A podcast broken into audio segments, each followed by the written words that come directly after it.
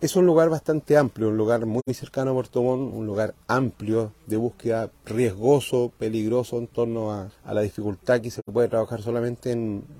el periodo que baja la marea, periodo de dos horas, dos horas y media. Luego ya empieza a subir el mar y obviamente se torna muy peligroso.